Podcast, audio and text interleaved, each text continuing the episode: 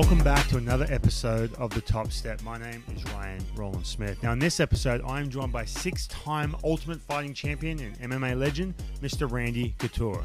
Now, I started this podcast and called it The Top Step because some of my favorite memories in the big leagues were standing on the top step of the dugout with teammates hearing their story and being inspired by their journey. Now, before all the world titles of the toughest sport on the planet, Randy was a college dropout with a kid on the way. Collegiate wrestling was an afterthought. MMA didn't even exist at this point. And the only option for him to support his family was to join the army because they were offering five grand to anyone who would enlist. Now, fast forward to the most successful career in the UFC, as well as starring alongside Hollywood action royalty in The Expendables. I couldn't wait to dive into the mind of a world class MMA fighter who has overcome so much. What's it like to stand 10 feet away and go head to head with some of the scariest dudes in the world? As well as find out what happens the minutes after 290 pound Brock Lesnar gives you multiple hammer fists to the face. Now, if you're enjoying these episodes, these journeys from the best athletes in the world, be sure to press the subscribe button wherever you're listening to this podcast. Or go to www.thetopstep.com so you don't miss future episodes. Or if you haven't already, you can go check out this episode on YouTube. There's a link below in the notes. So sit back, relax. I hope you enjoy this episode as Randy Couture joins me on the top step. No matter what happens, Ryan Rowland Smith has something to tell his grandkids right here. First appearance of the big leagues. Face a of Hall Hall of of Famer. Especially if he strikes them out. Here comes the one-two pitch to Junior now. The breaking ball. He struck him out. Yeah, that will be a story for the rest of his life as he strikes out Ken Griffey Jr. and the inning is over. But what an inning it was as six.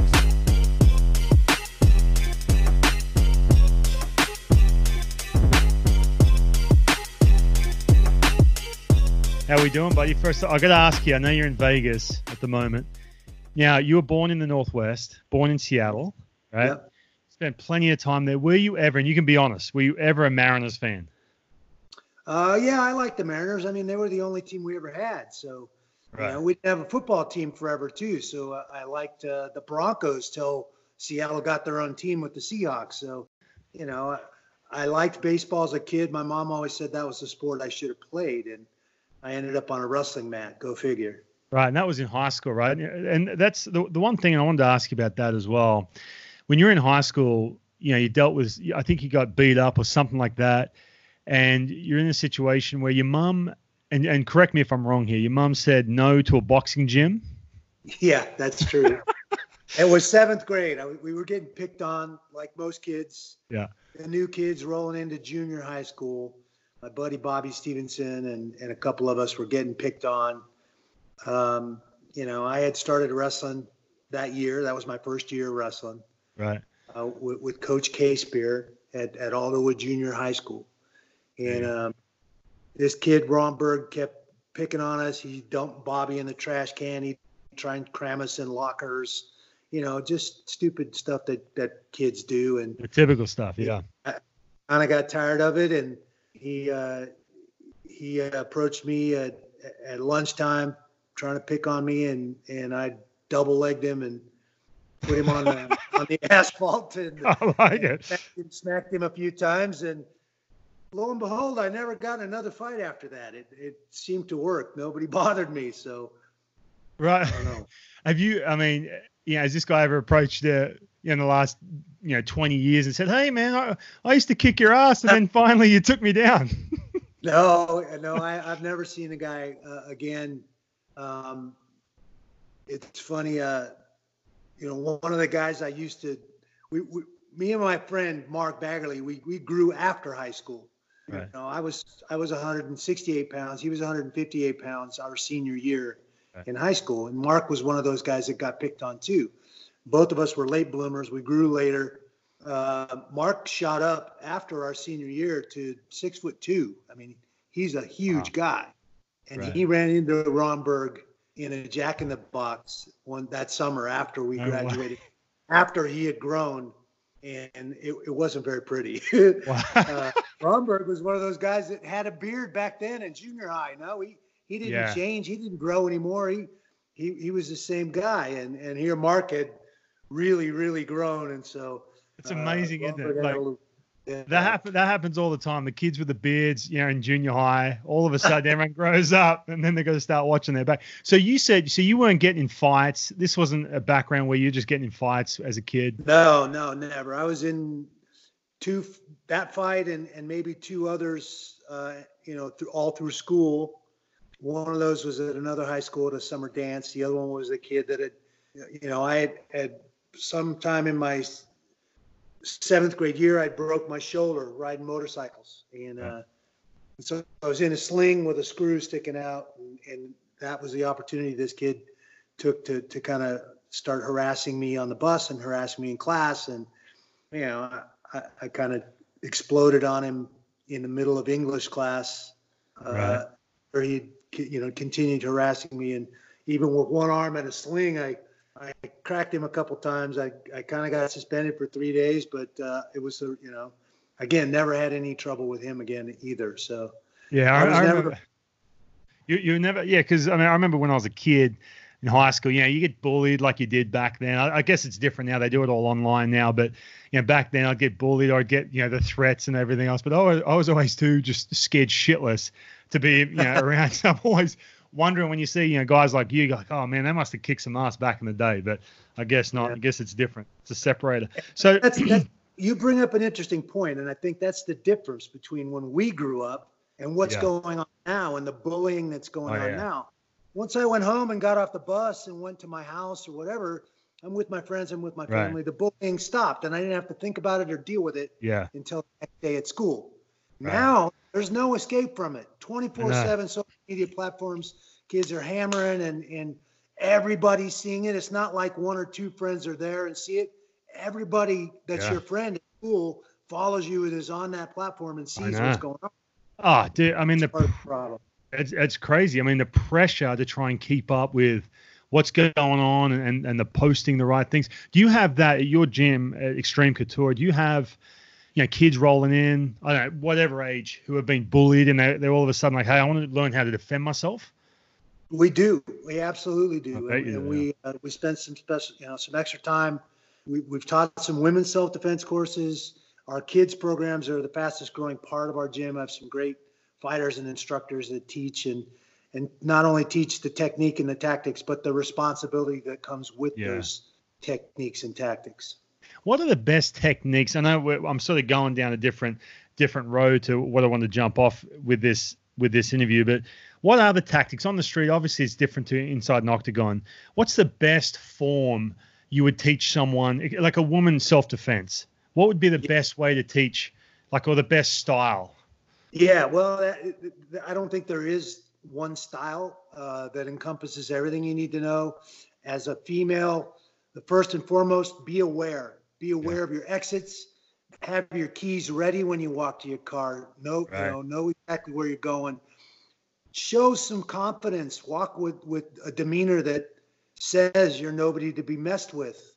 Right. Uh, people tend to prey on the weak. They tend Yeah. to prey on the meek and the mild. And unfortunately, that's the truth and that's how it works. So, just in your demeanor and how you respond and being prepared so that Yeah. you're not hung up looking for your keys in your purse or Yeah, you know have that mace or or if you're smart enough and wise enough to go out and get you know get a get a gun learn to shoot it.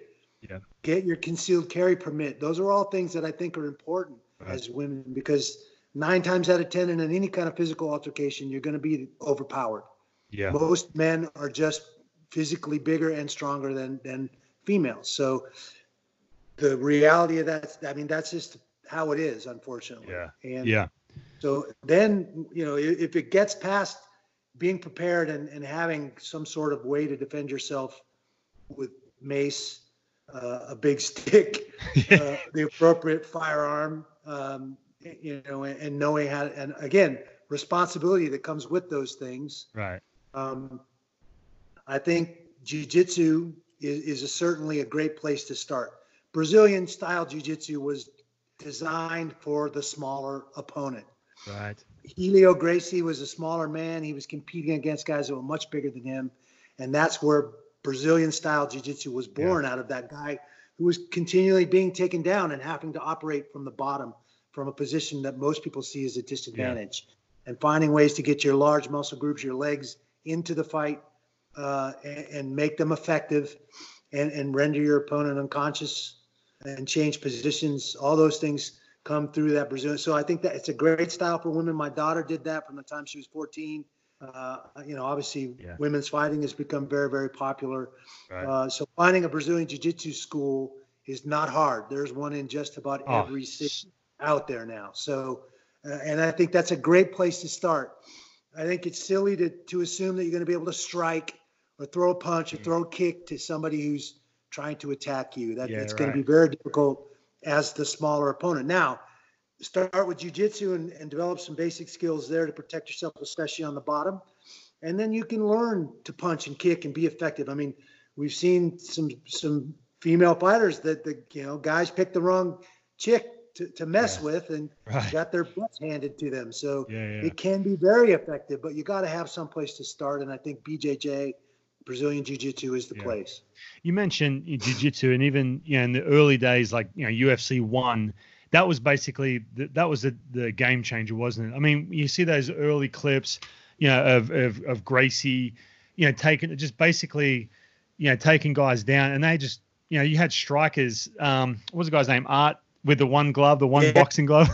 Art, Art was a very very high level boxer. Right, and he had no chance because it was just flat out take him to the ground, and you got no chance, right? Yeah, that's exactly yeah. right. Uh, that's a perfect example of why Brazilian Jiu Jitsu is a yeah. great place to start. And certainly, I would say wrestling if you're interested in wrestling. That that was my background. Yeah. That's a full medal sport for women now, and you know national and, and collegiate programs across the country now. I think 33 national wrestling programs in at the collegiate level for women now. Uh, there's several states that are opening women's individual state championships for wrestling. So wrestling certainly great. But again, I think Brazilian Brazilian Jiu Jitsu is designed for that person that's not big, not as big as their opponent. And Royce Gracie, in many ways, him and his family revolutionized martial arts and our view of what effective martial arts is. Right, I'm jumping ahead here because I want to I want to talk about your early days in UFC. But is that with jujitsu? Did you look at when you wanted to break into mixed martial arts? Did you look at that and say, okay, I got a wrestling background. I know how to grapple. I know how to fight on the ground. But man, I got to I got to pick up my game here with the jujitsu because that's really the base of what how guys are winning. Absolutely, uh, that's the first thing I picked up and, and, started trying to train in. As a wrestler, I was not used to being on my back. Uh, uh, was not used to have a, a, little bit different kind of path of least resistance mentality, right. if you will. Where wrestling is you know no i'm going to make a, a, door here. I'm going to i'm going to make something happen. It's a lot yeah. more aggressive attitude in right. wrestling than in jiu-jitsu. But it was one of the first things i knew i had to learn. I saw guys like Royce choking guys out catching them in triangles catching them in arm bars yeah. from their back. And that's a place i was not used to being or, or experiencing. So absolutely spent 14 years training in that and eventually got a black belt in, in brazilian jiu-jitsu myself. So uh, definitely someplace to go. Yeah, and now going back to you know we're talking about you know with kids and you know I initially thought that you got into wrestling you know because you got your ass kicked a little bit, got bullied, whatever. Like a lot of kids get into into any kind of combat sport, you know whether it be karate for a ten year old or whatever. Yeah. But but for you, I mean, and this is something that you've spoken about. The the coach you had in high school and you probably remember this because I always feel like there's a moments or people you run into change, you know, obviously the whole course of your life. He mm-hmm. felt he filled that void for you because your dad wasn't around, right? And he was that figure that came in and, and helped you out and, and just kind of gave you some sort of guidance. That's true. Uh, coach K Spear was my junior high school coach. Coach McAvoy was my high school coach, and and those guys filled that void. They're the ones that gave me a kick in the ass when I needed a kick in the yeah. ass they're also the ones that threw their arm around me and said, "Hey, it's not that bad. You're going to be all right." Right. When I needed that, because uh, yeah. my my dad was never around. Yeah, yeah. And I always, you know, I think of this, and I, you know, I was preparing to to sit down and talk to you, but you know, there's there's always that thing. I, I sort of battled with this because you know I, I, got a chance to play in the big leagues around the time you and I met uh, in LA. I was training. I was doing you. You, you had the, the MMA athletics for for athletes. You know, for yep. baseball players, football players, and it was around that time where I really started to struggle in my career. And I always think back, and I was looking at you know your story. You had adversity, and you had yes, you know, or or you know some kind of trauma that you dealt with, and even later on, even in your twenties. And I always thought back as like, did I have enough? Because when you look at these elite athletes or extremely successful people, you always look at and say, you know, you had you have to have something like that go on in your life to have success. I know it's not always that way, but I'm trying to, you know, I'm, I'm working with kids now who are, who are, trying to get to play professional baseball at college level, and there's always got to be that that that driving factor. You know what I mean? Do you do you agree yeah. with that? I mean, I think I I do agree with that in some ways. I, I you know I think I don't think having some sort of abuse or, or adversity that you had to face is a prerequisite to success. Yeah. But I think those things make us tougher, better humans. And I look at my my nephew, you know, who was a, a very good ball player and a state champ in the state of Washington mm-hmm. his senior yeah. year. He, you know, he grew up with hemophilia. Right. He, he, had to learn by the time he was five to give himself right. factor eight injections. And I mean, what five year old no, you know? Yeah. That yeah. kind of adversity made him very, very mentally tough. Yeah. And, and, and I think led to him being as good a ball player as he was. Now, he was also very smart. He decided to go on and work in the financial world instead mm-hmm. of going on and trying to pursue pro ball. But, uh, you know, I, I, still see kids like that who have to overcome yeah. adversity like that. They, they have, yeah. they're more resilient. They, they're, they're going to take a shot or, or take a setback or something like that a lot, a lot more in stride than the kid that's had stuff handed to yeah. him the whole oh, down time. the road. Yeah, I mean, that, that's kind of my point too. I mean, I, and I see it, you know, from a whether they're teenagers or even, you know, and again, I got to a point in my career, I was like, man, have I gone through enough here to really respect and appreciate how hard this is, and and to you know to start pushing myself even more, even later on in my career, you know, because I I was at a point too, you know, 2010, I, I scuffled, man. It was a terrible year. Um, I think what the program that you and, and Jay Glazer at the time had It just more of the mental thing. I wasn't. There was no baseball involved. It was just me in the gym figuring out yeah. what that one percent of the population's ever endured. You know, inside like the stuff yeah. you've done, and it just it just switched me on. It just it just helped me to get to say, okay, I'm manufacturing some of this adversity to try and push myself to that next level. You know what I mean? So, you know, it, it's it's and I think too, and you know, looking through your your career as well, you got to a point where you basically you dropped out of school you just had a newborn and you were mm-hmm. basically, you know, I mean, if you can go back to right before the army were basically giving, you know, a five thousand dollar signing bonus, right? And that was basically your thing. You're like, okay, I, not out of, you know, you didn't have any other option really. You're looking at this going, okay, man, I'll do it. Because yeah. at that point, your your wrestling career, fight, MMA career, anything was just basically stone cold, right? Yeah, it was toast. I, I, I uh, there was no way I was going to afford to stay in college or, or, or go to college yeah. with a new family on the way. And the only way right. I could sort, support that family, and I think largely because of the adversity I faced not having a dad around, I wasn't going to be that guy. I was going yeah. to be in this kid's life from start to finish. Right. And uh, yeah. was not going to be like my dad. So uh, the Army was a viable way for me to support that new family. My daughter was born while we were stationed in Germany two right. years later. Uh, and lo and behold, things worked out. I ended up in Germany. I ended up wrestling again and, and getting a shot to represent the Army wrestling and off and running and back in the Olympic race and trying to make the Olympic team and all that, which I all I thought all of that was gone. Uh, yeah. And, and those were the right decisions to make. Fate had a different plan for me. I ended up where I needed to be to continue on the road I was on. Right. So going back to that point, and, and um, you know, you got back, you, you're in the army, you're part of the army wrestling team, and got back into a situation where you could wrestle again. Was the the end game for you the you know the light at the end of the tunnel? You mentioned the Olympics. Was that was that just the the straight? I'm going to go be an Olympian. Was that yes. it for you? Was there any other you know career aspirations at that point? No, I you know I think originally when I thought wrestling was done and, and was joining the army, I wanted to fly. I wanted to be a pilot. Right. And okay. so that's one of the reasons why the military service and especially the army was so appealing. and they were going to give me a, a five thousand dollar bonus to to qualify as an air traffic controller, which was in aviation, Yeah. which was one step closer to being a pilot. Right. Uh, and wrestling took off again. All of those ideas and, and kind of dreams took a back seat to, to going back out and trying to make that Olympic team. And ultimately in 88, I was an alternate uh, as a soldier uh, at that time. So- because yeah, I mean, you know, 88, 92, around that time, you know, wrestling. That's not you're gonna you're not gonna make a career out of that in in, in the sense of it's not going to support your family. You know, if you're like a, I- you know, I went to the Olympics in you know 2004, and I was around a bunch of athletes that, you know, they, they have to have a second job. I mean, they're trying to they're trying to compete at the highest level, especially wrestling. I mean, and, and I'll admit this, and you know, I played baseball at the Olympics, but is that the pinnacle? It, it was. I, the Olympics was one of my favorite memories of all time. It was Mhm. amazing. Sure. And coming from Australia, if you're an Olympian, that's that's the trump card. Everyone's like, "Oh my God, you're an Olympian." Doesn't matter what you do, right? Yeah. As a, I mean, they look at that even You could be over. Olympic Olympian in ballroom dancing for crying out loud. Ex- yeah, exactly. impressive. Exactly. But I think with wrestling, that with that sport, it's such a it's so competitive, such a pinnacle. But on the flip side of that, I mean, you're talking, you're in your late twenties.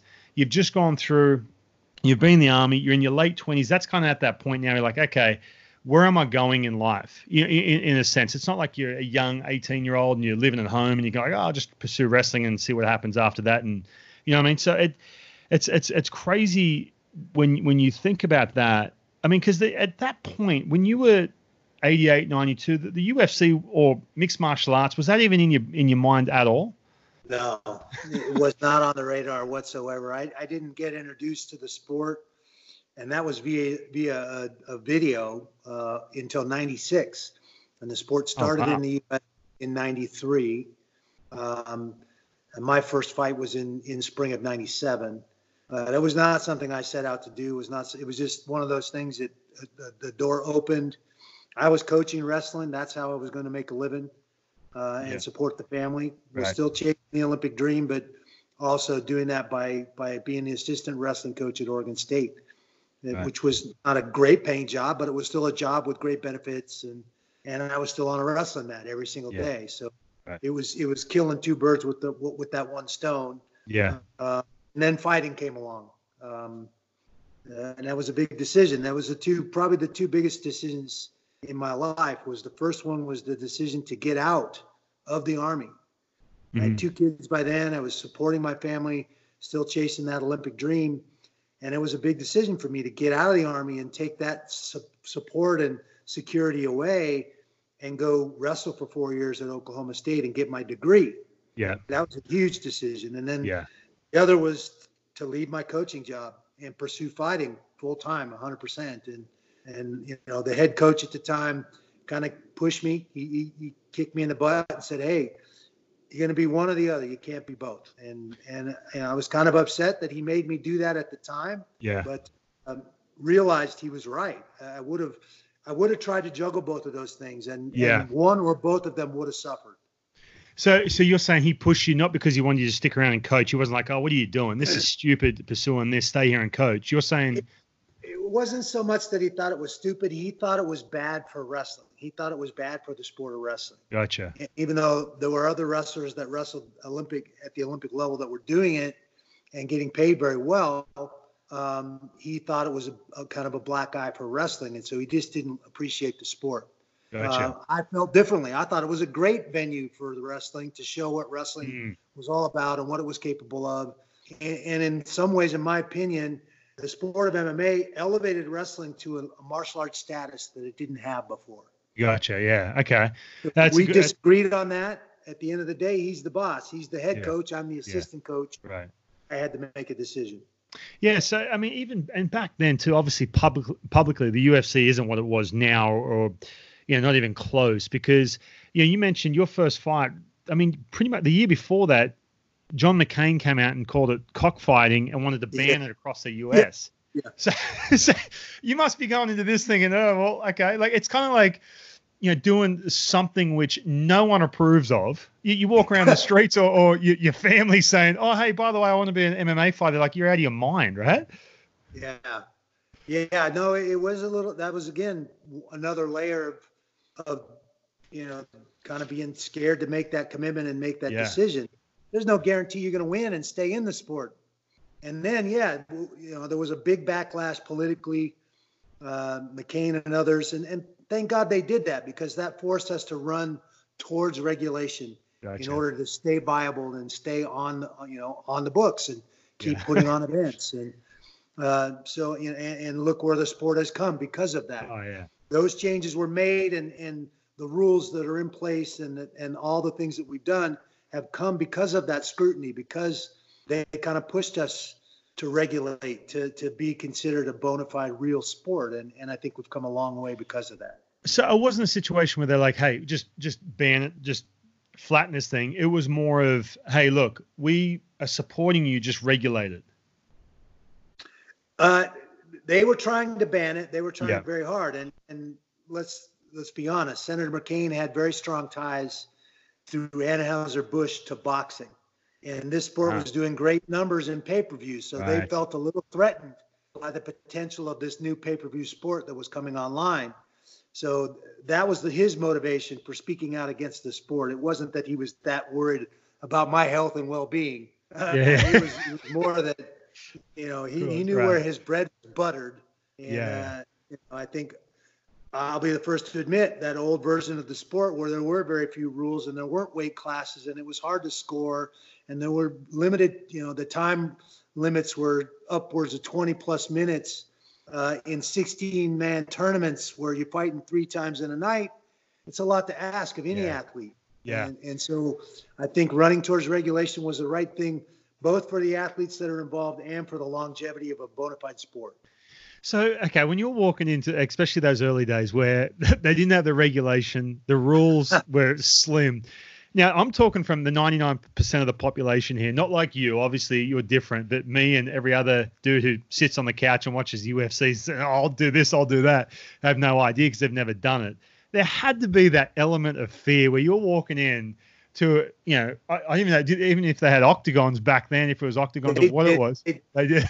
Yeah, they did. there had to be that that you walking in not having a clue about your opponent or how they've prepared or what they're going to do because back then the injuries that were possible and it's still the same now obviously but back then nothing's regulated right so you, you uh. might be walking in an absolute life altering injury so there had to be some sort of fear factor especially the early days right Well, I think one of the things that makes fighters really good at what they do is that they don't think like that. right They have a, a an air of of invincibility, if you will. Oh, it's Yeah. never going to happen to me. Right. And, and that's that's what makes us good at what we do because Yeah. what we do. I mean, there's a lot of other sports out there too that, Yeah. are the same thing. Look at some of these bicyclists and motorcycle Oh, yeah. riders. And, Yeah. skateboarders and some of the crazy stuff that they're doing and they know inherently there's a risk they're going to get injured yeah at the same i knew that walking in but it didn't matter i had a passion for this is what i love to do i wasn't going to you know football's the same way guys are that's a car wreck every Right. sunday right guys know Yeah. the risks especially now with cte and everything else that we've learned yeah you know that's opened up through through science and athletics. So yes I, inherently we all know that small risk and we deal with that fear that little bit of anxiety. But guess what? Anybody that says they don't have that anxiety is a sociopath. They're Yeah. not they're not telling you the truth. Oh i'm glad i'm glad you you can that that's that what motivates you to do the work yeah to make right. sure you're prepared. There's still no guarantee yeah but you've right. at least prepared your body the best way you know how to go out Yeah. there and be effective Yeah, see, I'm coming from a background that I can suck, and I've had plenty of times where it's been a freeze moment or, you know, avoiding a pitch because I don't want to get, you know. But I'm just saying, your sport, if you have that freeze moment, you're you're looking at life-threatening injuries. You know, what I mean, that's that's Yeah. kind of the difference, you know.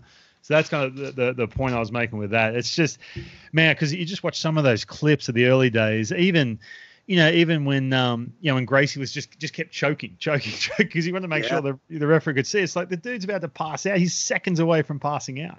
You know, yeah but I, it's just it's funny because again, I'm I'm in that that the population of people who, you know, watch the UFC. I'm a fan of it. Um, it's a blast. It's it's a blast to watch, and you always, you know, I'm a dude, so I always try and put myself. And I- I've had, I've done some of the training where I'm not getting hit back. The, all the training I did was awesome, but it got to a point where I, I I wasn't getting hit back. I was like, oh, I wonder what that feels like. And there was just there was a couple times there in, in the gym that I was working out in LA where I'd just get slammed on the floor or I'd take a punch or something like that. I'm like, whoa, okay, that's like a small little fraction of what of of what these guys endure. So I, I had I had to ask, man, there had to be some sort of fear or anxiety, at least as you put it. Yeah, no, it's there, absolutely there, and that's the motivation, the the gas on the fire, if you will, to Yeah. to do the work, Right. be as diligent and as prepared and as big a student of the game as you can be. Study, look at tape, nutrition, sports psychology, physical physical fitness, all those things all roll up into that athlete that walks those four steps up into that cage. Yeah, a lot of people when they talk about you as a fighter, they talk about no one will out prepare you as a fighter le- leading into a fight. And the one thing, and, and this is something when you watch, you know, you watch they have those small clips of, you know, that they they document someone's training camp. You know, they're they're, they're you know three months or so of, of getting ready for whatever it is, three to uh, however long it is. 12 weeks is pretty standard, yeah. Right. 10, okay. 12. Yeah, and and even that too. I'm thinking of this. I'm thinking from, and, and this is something I want to ask you. You have no idea that you don't have spies or anything in their camps. You really have no idea how they're preparing, what they're doing to prepare for this fight. Do you ever Mhm. feel like was it was there ever that you know that that thought of not feeling prepared going into a fight for you, or, or not or not quite sure about what what you're going to see? or so, or Well, something e- even in the first round something something taking you by surprise Yeah, I think that happens certainly, and and uh, the beauty, you know, and certainly that you talked about that first night, those first fights. I, I fought twice that first night. I had Yeah. never seen either one of those guys before. I I had never got to watch any footage or, or videotape of their previous fights. It just didn't exist. It wasn't there. Uh, but I came from that Olympic wrestling background where we scouted a lot. We did a lot, you know, took a Right. lot of notes, watched a lot of video, both collegiate and Olympic wrestling. That was something we did on a regular basis. So as soon as there was footage available, I was watching that. I wanted to Yeah. see his oldest fight to his newest fight. How has he progressed? Where did he mm-hmm. win? Where did he lose? Where did he like to be? Where did he seem not to like to be? All those things. And then having a team of, coaches to help me sharpen the appropriate tools, yeah not blow sunshine up my hind end. right oh, don't worry about it. You got this Yeah. guy. Be realistic about how my style and my strengths and weaknesses match up with his. And then come out with the best ways to put him in the worst place he can be yeah and the best place for me to win that fight.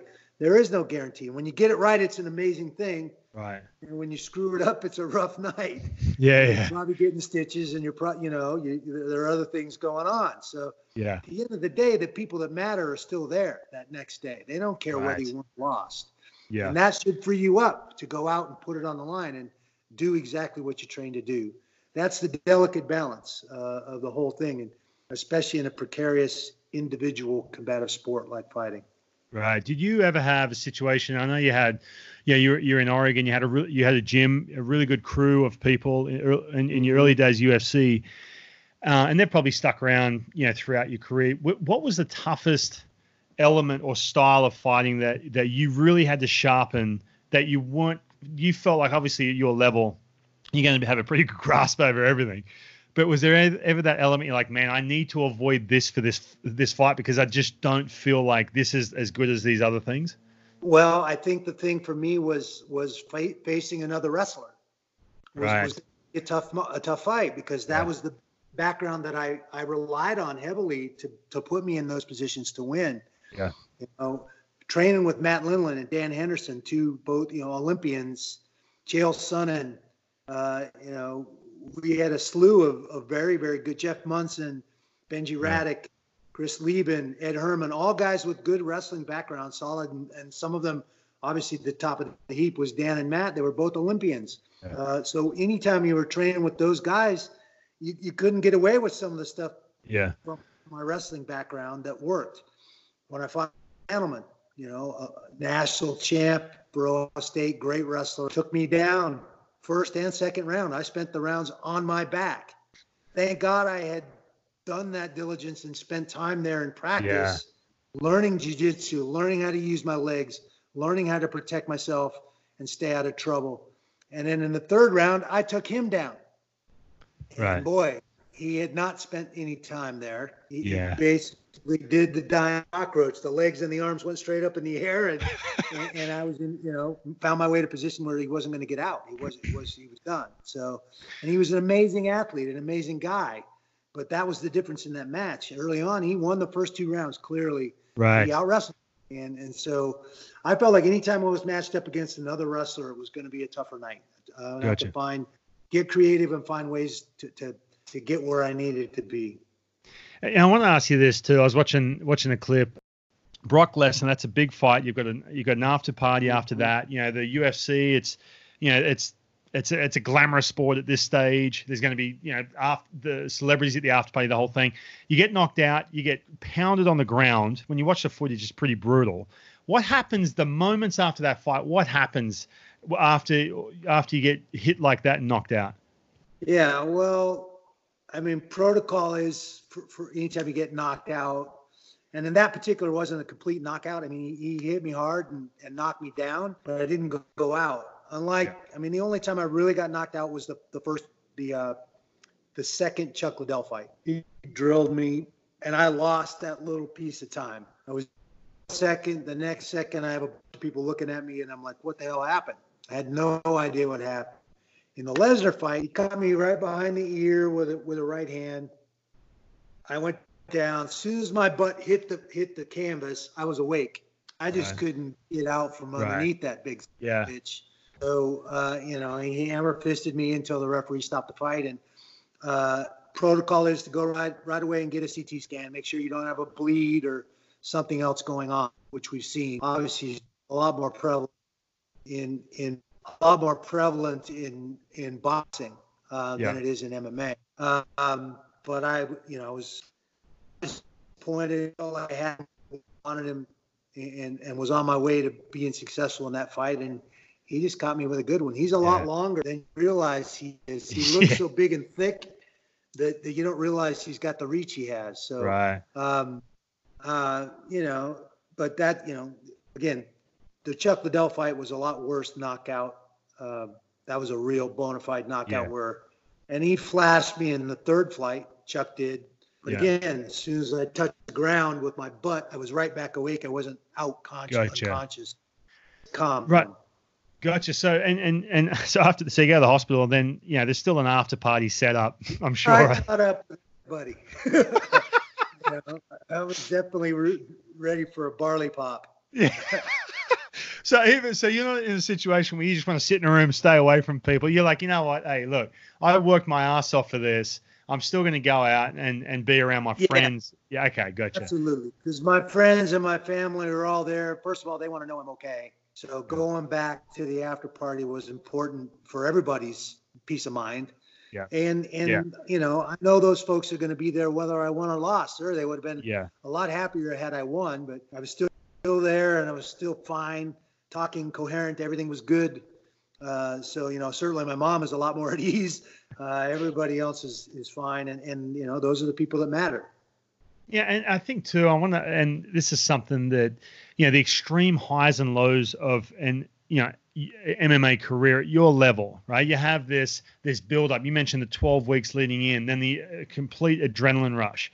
The weeks after that, do you ever, you know, get in these places where you feel like you need that right away? You need some sort of, you know, Uh-huh. adrenaline or, or or anything Yeah. right away? There, there, there is there, there's almost a, a, a letdown, a state of depression, if you will. Whether you lost too, it doesn't matter. Sometimes it's a little darker if you lost because you lost your mistakes and where you went wrong. But you win. Letdown, like you're hurt somehow not there anymore. You know, you've been so immensely uh, involved in this process to get night, and then it's over, and it's like now what? Yeah. Yeah.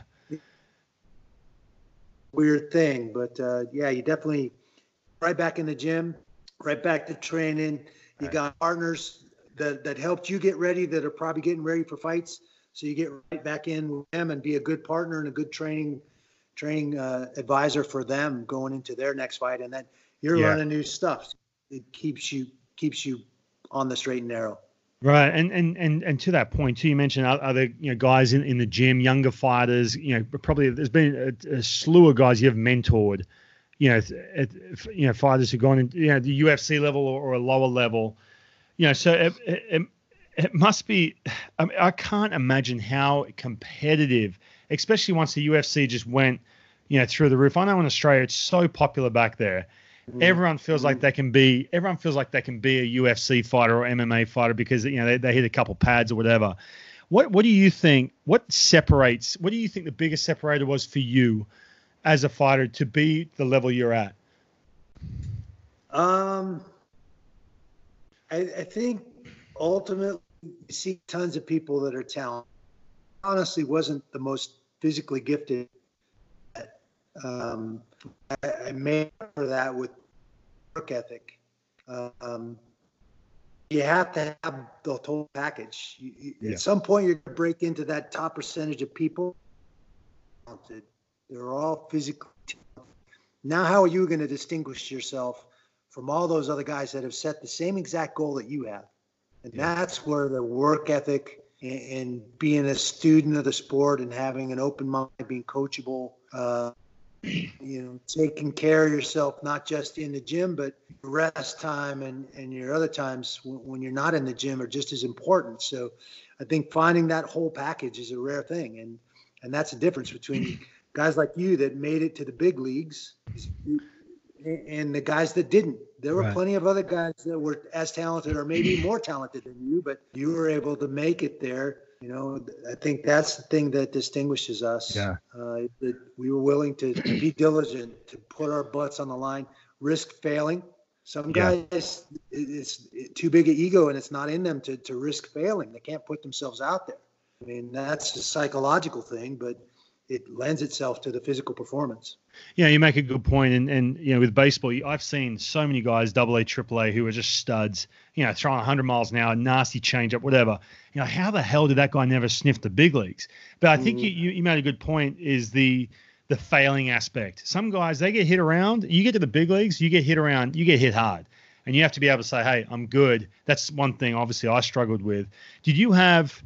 When you know whether it's in your gym or, or, throughout your career was there ever you know young fighters like man this kid's going to be an absolute stud but just never quite got over the line i saw guys that i that i trained with that, that were absolute terrors yeah on the practice mat and then when it came to fight night they had a little trouble unleashing that same fury and that same technique and right. tactic and conditioning that i knew they had and what was the disconnect the disconnect was right yeah. here right. Uh, you, you have to have you have to recognize that you control that subconscious voice that that in internal dialogue is something yeah. that you control. And so many of us, of us are subject to that. We we fall to that. We let that voice go on and on and on and undermine our confidence. And especially when the pressure's on when when the battle is coming or the competition is coming or it turns up yeah. that, that little voice inside our head can say all kinds of crazy things. And if we don't figure out who controls who, we've got a serious problem. Yeah. And, and it's going to get in the way of, of unleashing that physical and talent, that, that ability. Do you take that into now that you're acting, right? And, and you're starting to get these roles and, and, you know, obviously you, you're done competing, fighting. Do you take that same mentality, especially the, the, you know, that, that voice inside your head, that, that subconscious, do you take that into, into acting as well? Absolutely. Uh, yeah in everything. You, you got to go ask for a raise. You, you, you get right. into an argument with your wife.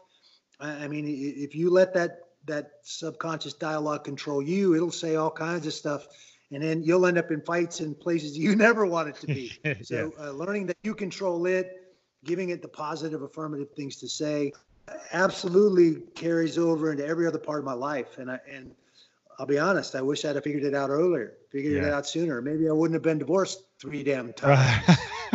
but, I might have figured some of that out and been able yeah. to communicate better and and, yeah. and learn and maybe been tougher earlier. Maybe had more success on the mat or, or other places earlier on. Right. Do you? I this is one thing I struggle with watching myself you know pitch watching footage of myself i just mm-hmm. i just mm-hmm. can't watch it like or i can't even hearing my voice sometimes you know with, with, broadcasting or you know doing this Did you did you ever have issues watching yourself footage of yourself, or you were totally fine with that? Yeah, I never liked it. I yeah, like right. it. Why is that? I, I don't know. I, I think we're our own our own worst critics sometimes. I think nobody is harder on us than we are on ourselves a lot. And uh, um, so I, I don't know. I, same thing with acting.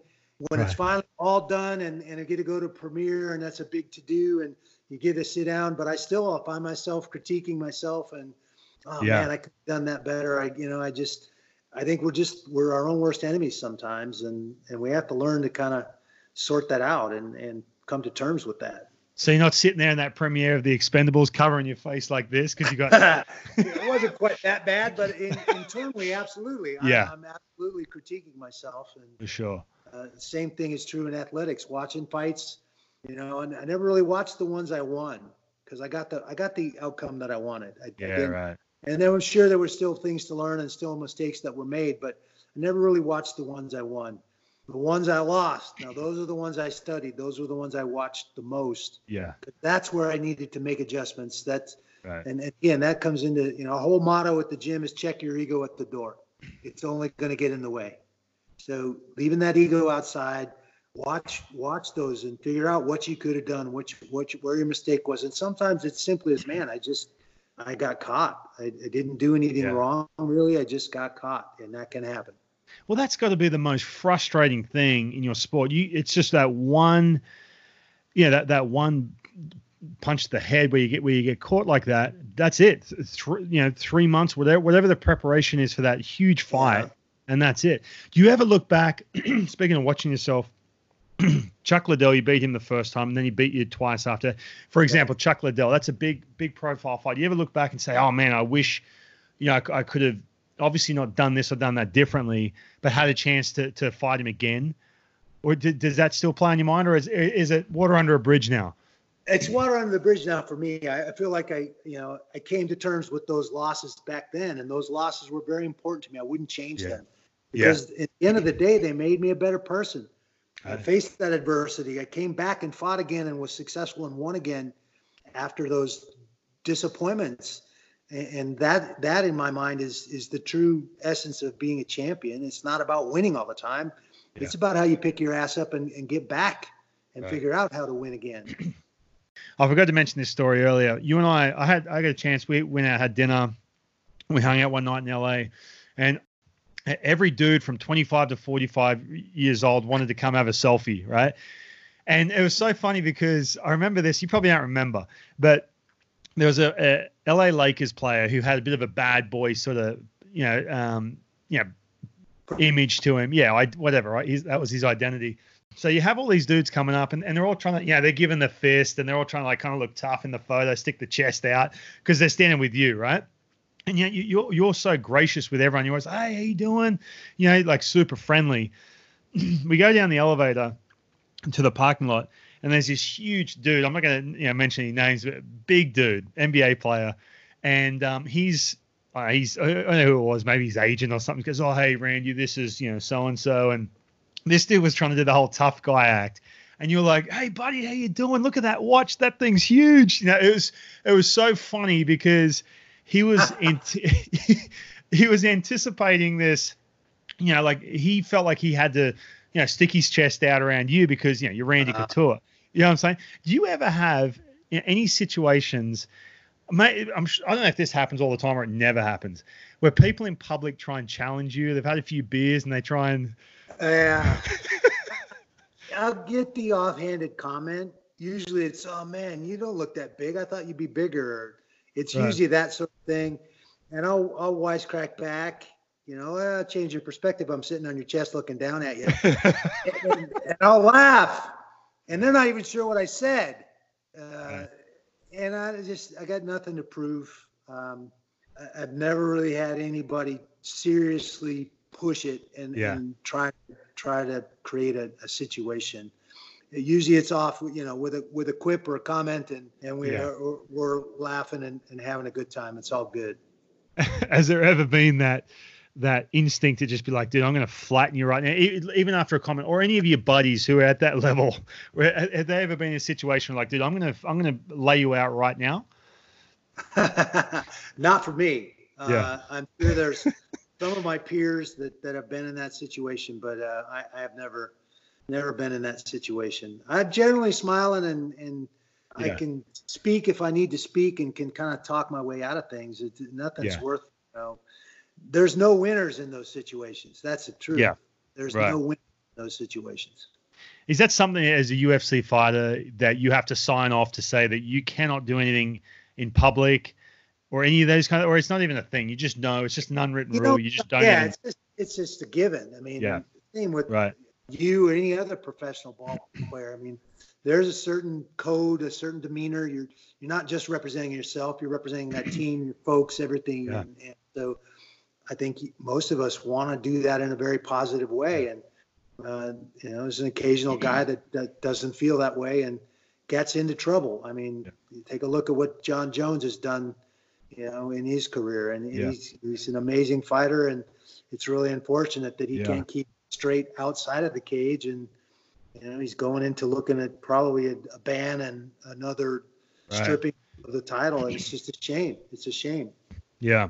Well, Randy, this has been fun, mate. I appreciate your time. I know you. I know actually. I know you, you're not busy at the moment with this shutdown. you're stuck inside. I'm So quarantine, just like Yeah, you. Exactly. Well, I was actually. This is not how I envisioned this through Skype. I actually envision envision this two chairs set up. You know, the whole Ah, film crew yeah. in the middle of that octagon at, at Extreme Couture. Shut the whole gym down so you can teach me some grappling. But maybe next time, I'd love to get down there and, and you and you can show me a thing or two because I got no idea what I'm doing, especially on the ground. That's for sure. Uh, well, it's great to see you again, and a Yeah. pleasure talking. With you. And I'm glad you're doing well. Um, you know, you- you're, you're I think still one of the only baseball players that we've gotten to work with. We've worked with a ton of football players, a few hockey players now, some lacrosse players, but I still think you're the only baseball player that we've worked with. So yeah, I, I, I was addicted. I, I got to say, I, it got to a point where I was months away from spring training, and I had to start to make that transition to throw and get in, in you know in baseball shape. I didn't want to leave. I loved it. It, it was so much fun, you know, in the gym. But again, I wasn't getting hit back. That's the difference, I think. yeah. So anyway, but Randy, hey mate, this has been fun. I appreciate your time and uh, all the best. Just dealing with this shutdown, and hopefully we can stay healthy and, and get back outside. absolutely, man. Thanks. All the best to you too. Appreciate it, buddy.